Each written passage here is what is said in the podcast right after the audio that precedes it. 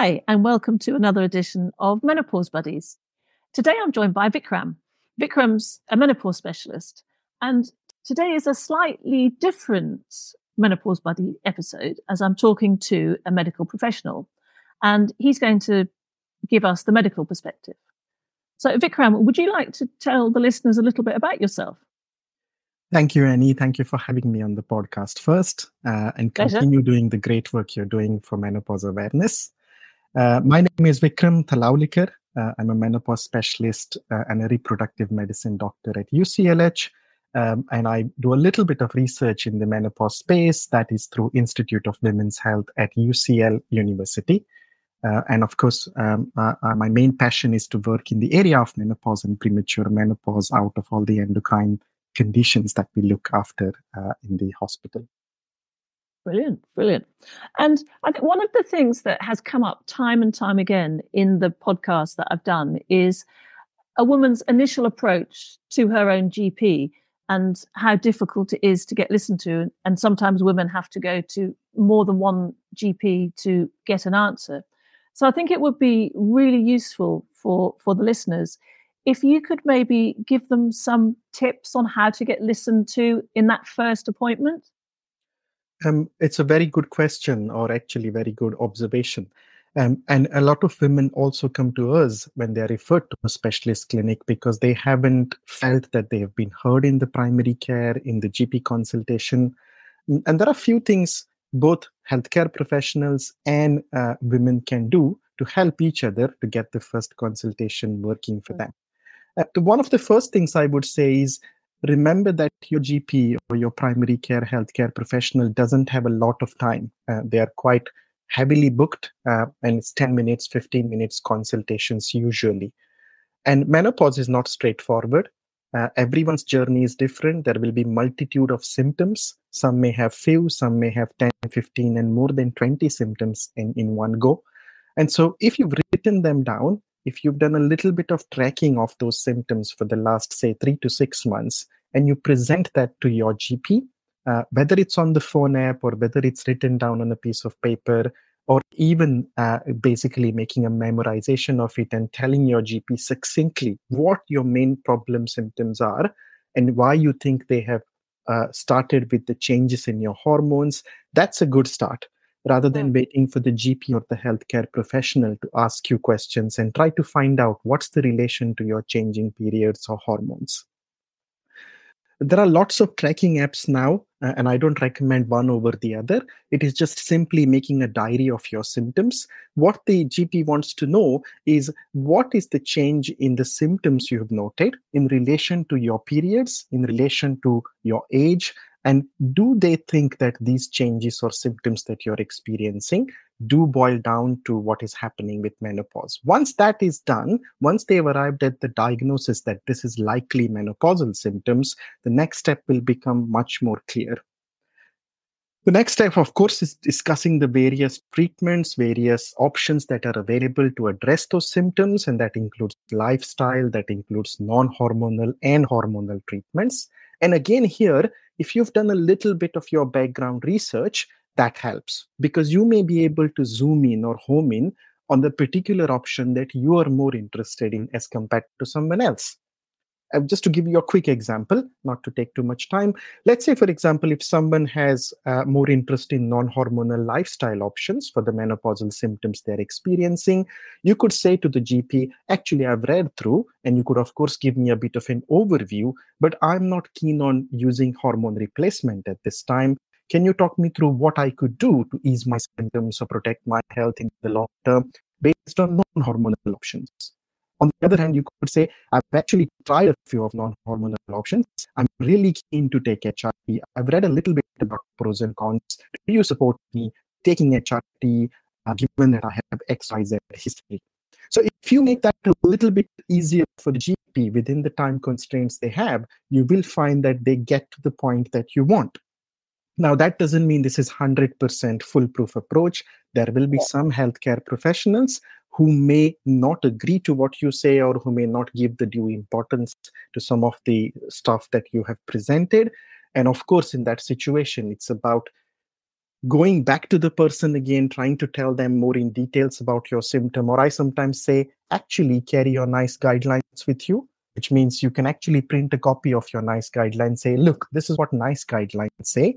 And would you agree that I fit into this particular criteria and I would be benefiting from this XYZ treatment? Now, that's usually a far ahead step, but sometimes yeah. useful uh, if nothing else is working with your primary care professional. Yeah, that that that sounds fantastic advice because you really, I think women do have to start tracking themselves and uh, just making their own decisions. And then, as you say, when you go to the doctor armed with all that information, then you're you're much further down the line, and the doctor can then make a better decision with you as to the best way forward. Yes. Yeah, brilliant, brilliant. And it, it's interesting. Um, would you know this in terms of the training that GPs get over the last 10 years. Has it changed a lot in terms of menopause uh, training, the, the part of that on the training course? Yes, it's it's again a, a good point. Uh, it is changing fast. Um, so 10 years ago, a lot of GPs were not up to date with the current HRT and menopause related information. Now, with the British Menopause Society, you have the FSRH, you have the Primary Care Women's Health Forum, lots of organizations offering evidence-based training. We ourselves train 15 20 gps at a time at uclh you will find that every surgery will now have at least one or two women's health specialist gps who are completing their modules who are updating themselves with the right information so we are hoping in the next 5 years you will find that a lot of women who did not feel that they were being heard or given the right treatment that will change that will certainly be less common in the next five years. Fingers crossed for that. Brilliant, brilliant. So it's all heading in the right direction. Right direction. Great, great. And and you mentioned there that um, women, obviously, there's the HRT route, there's the, the there's the natural route or a combination. And what's always fascinated me about um, well about everything, but specifically about the menopause, is that sometimes if we approach things in a different way with a different mindset, that sometimes it can make a difference to what we actually experience. And I wondered, how, how do you feel about that in terms of the menopause?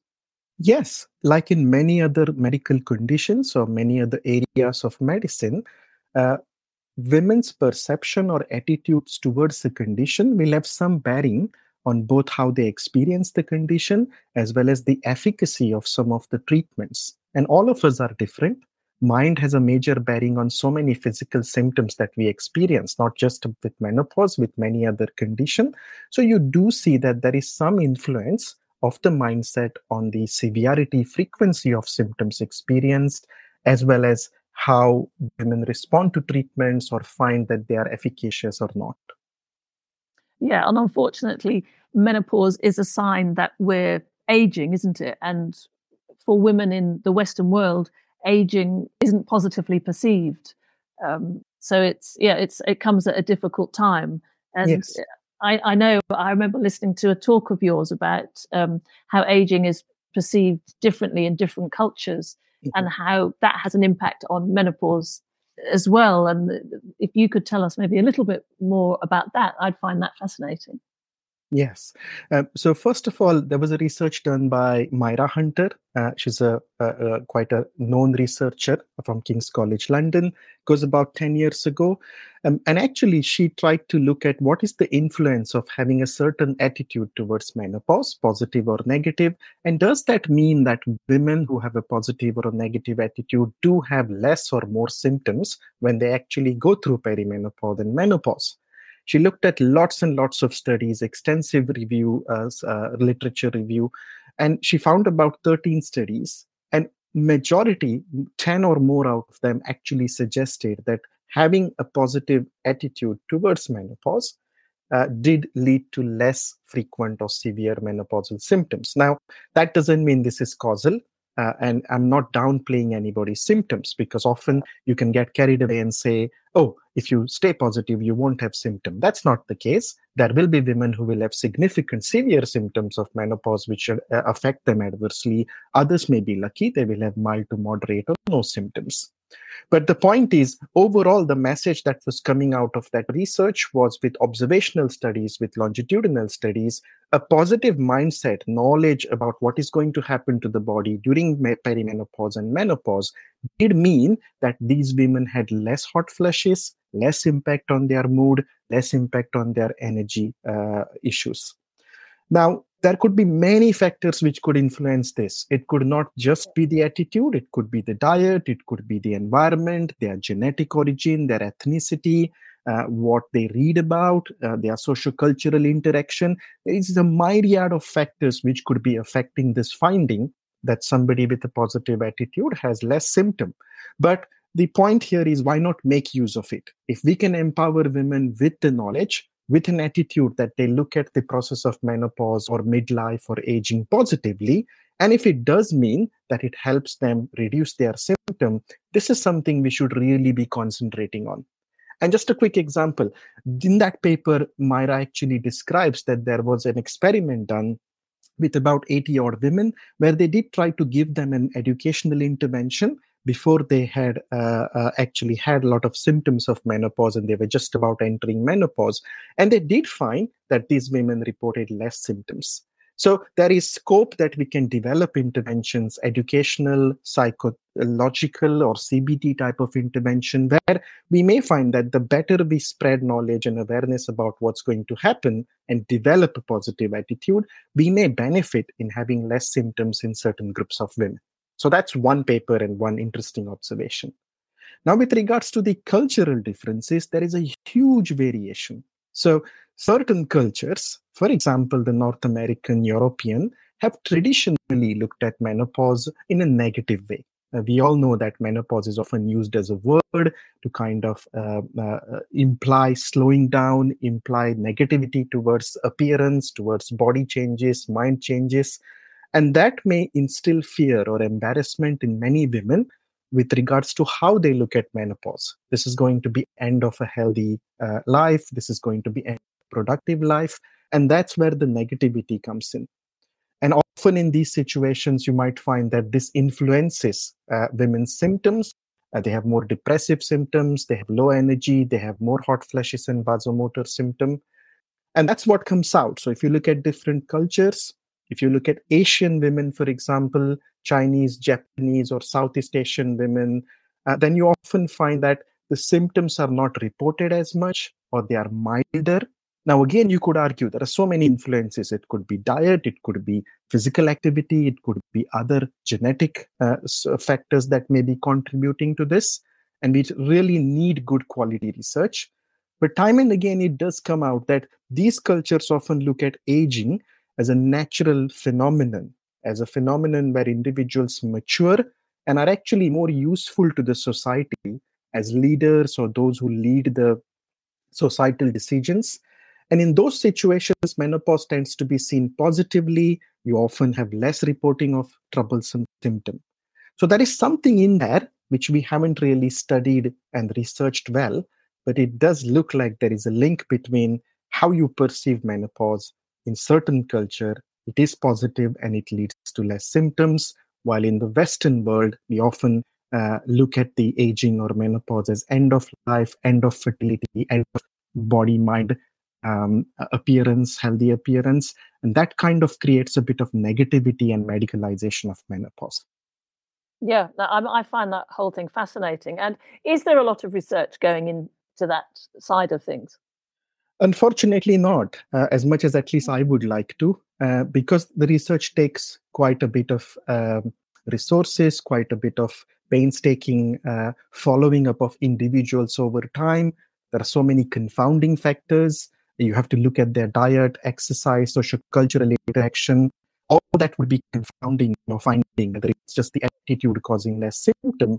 It's it needs a lot of input. So it would need lots of funding and resources at the moment, even where we are, it's not a priority for many research bodies. So yes, some yeah. groups are doing a little bit of studies, small research here and there, but at the moment, I'm not aware of a big research that's really looking at this in a very scientific way. Yeah, hopefully further down the line, Fingers because it is a hopefully. fascinating subject. And in terms of what you do as a as a menopause specialist, what what advice would you give to the listeners um, when they're sort of starting on this journey? Because I think what we do in in our society is that we we have this word or two words now perimenopause and menopause whereas in fact as a woman your whole life is a is a is a hormonal journey isn't it whether they're going yeah. up and down or they get they go up at puberty and then they fluctuate through our lives and then they go down as we as we get older um, so it's our, it's all about our hormones all our life but we focus on this aspect now this bit where our hormones are declining what what advice would you give to women sort of getting into that stage of life? From whatever my experience has been over the last 15, 20 years, all I would say is keep your mind open and, and try and not um, try and not keep either a either a one side or the other side extreme attitude to what you will experience when you go through your perimenopause menopause because it is going to be very individual so do not fear that perimenopause will be terrible. You will be all over the place with hormone symptoms. And then menopause will be a complete knockoff where you will feel terrible. That's not the case for majority of individuals. Yes, some will have very severe symptoms, which are debilitating. Others will have mild to moderate symptom. And there are a lot of options you can do, not just HRT, but also non-HRT, where you will you will be able to manage and cope with those symptoms.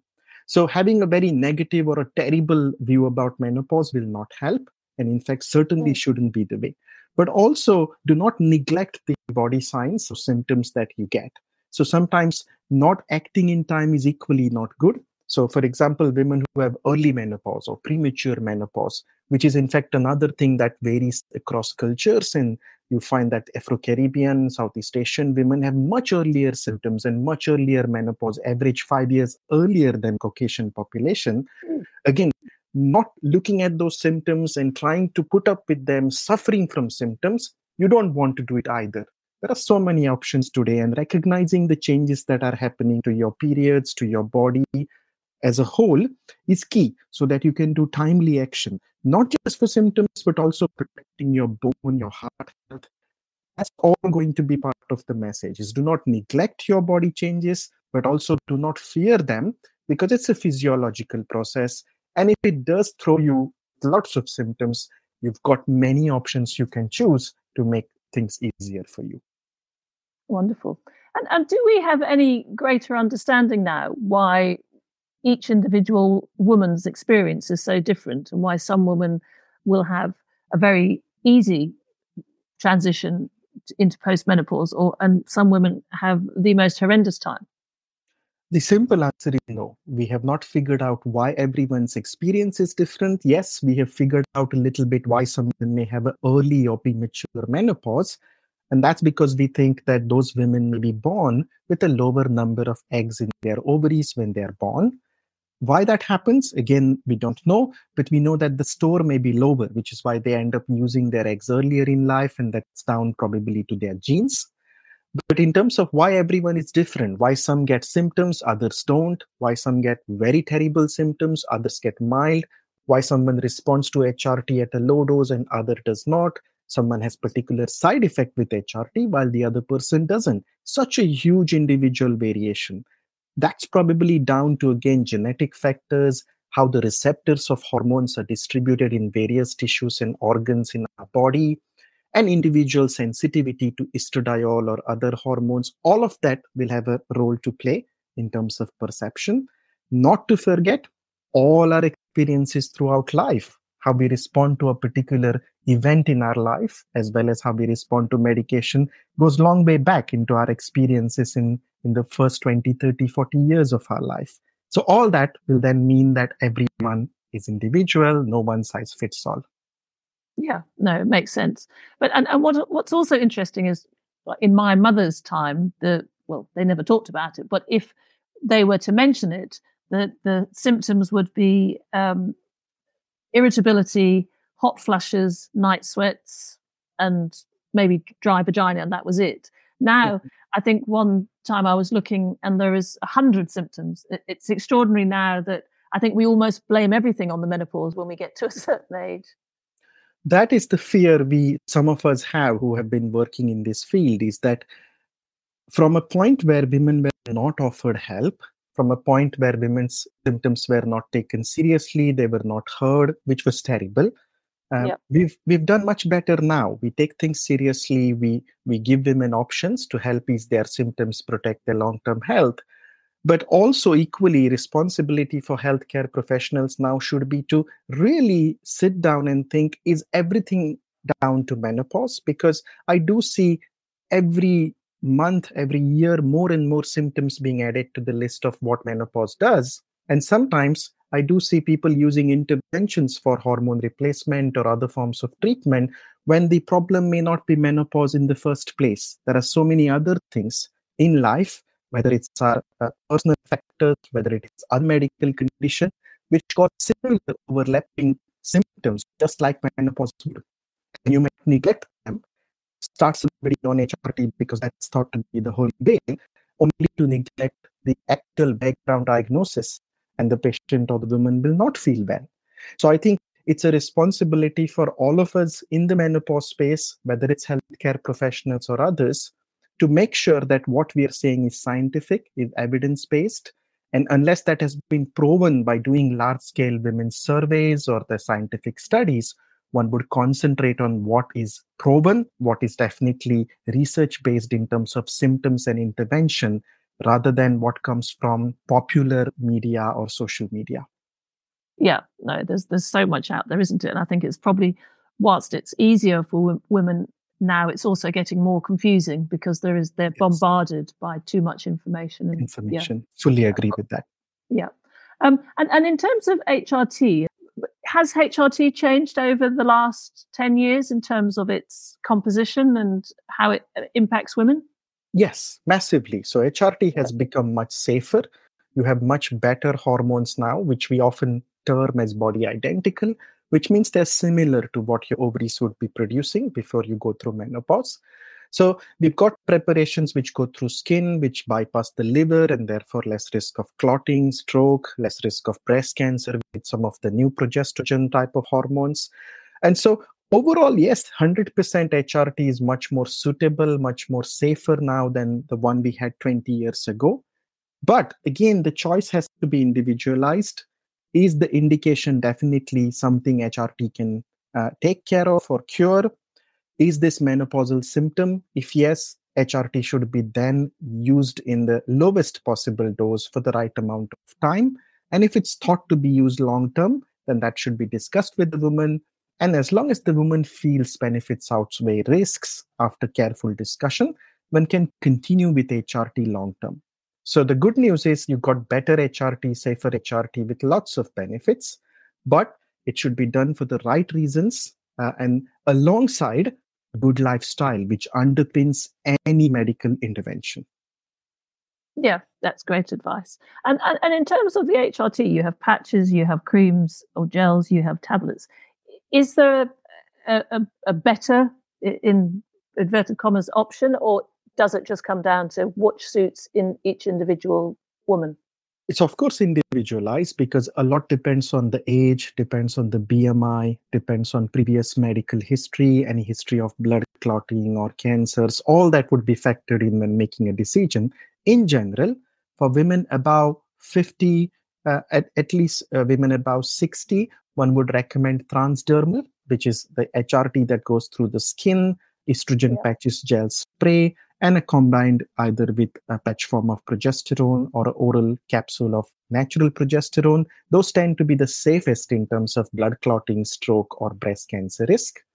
You've also got a Mirena coil, which can sometimes help if someone has difficulties with other forms of HRT. Oral traditional old progesterone, old estrogens, which were based on horse based products, those are out now. We no longer recommend them as they are much more thrombotic. And so traditional synthetic HRTs are going out. It sounds like in the last five years, just everything is heading in the right direction for women.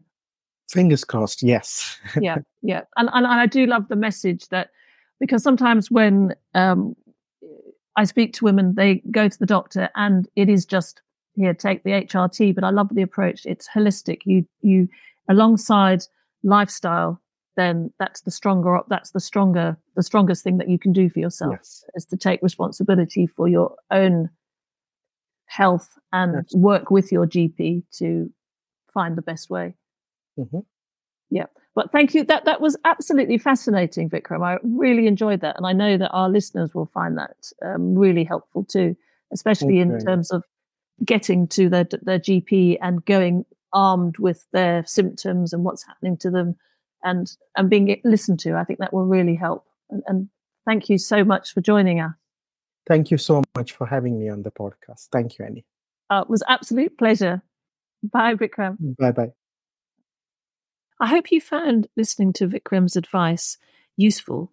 And it was certainly interesting getting a medical point of view. If you'd like me to speak to any other types of professionals on the podcast, do drop me an email at annie at menopausebuddies.co.uk because I would like to start having chats with different types of professionals. And if there's anybody or any type of professional that you feel it would be useful for me to chat to, please let me know.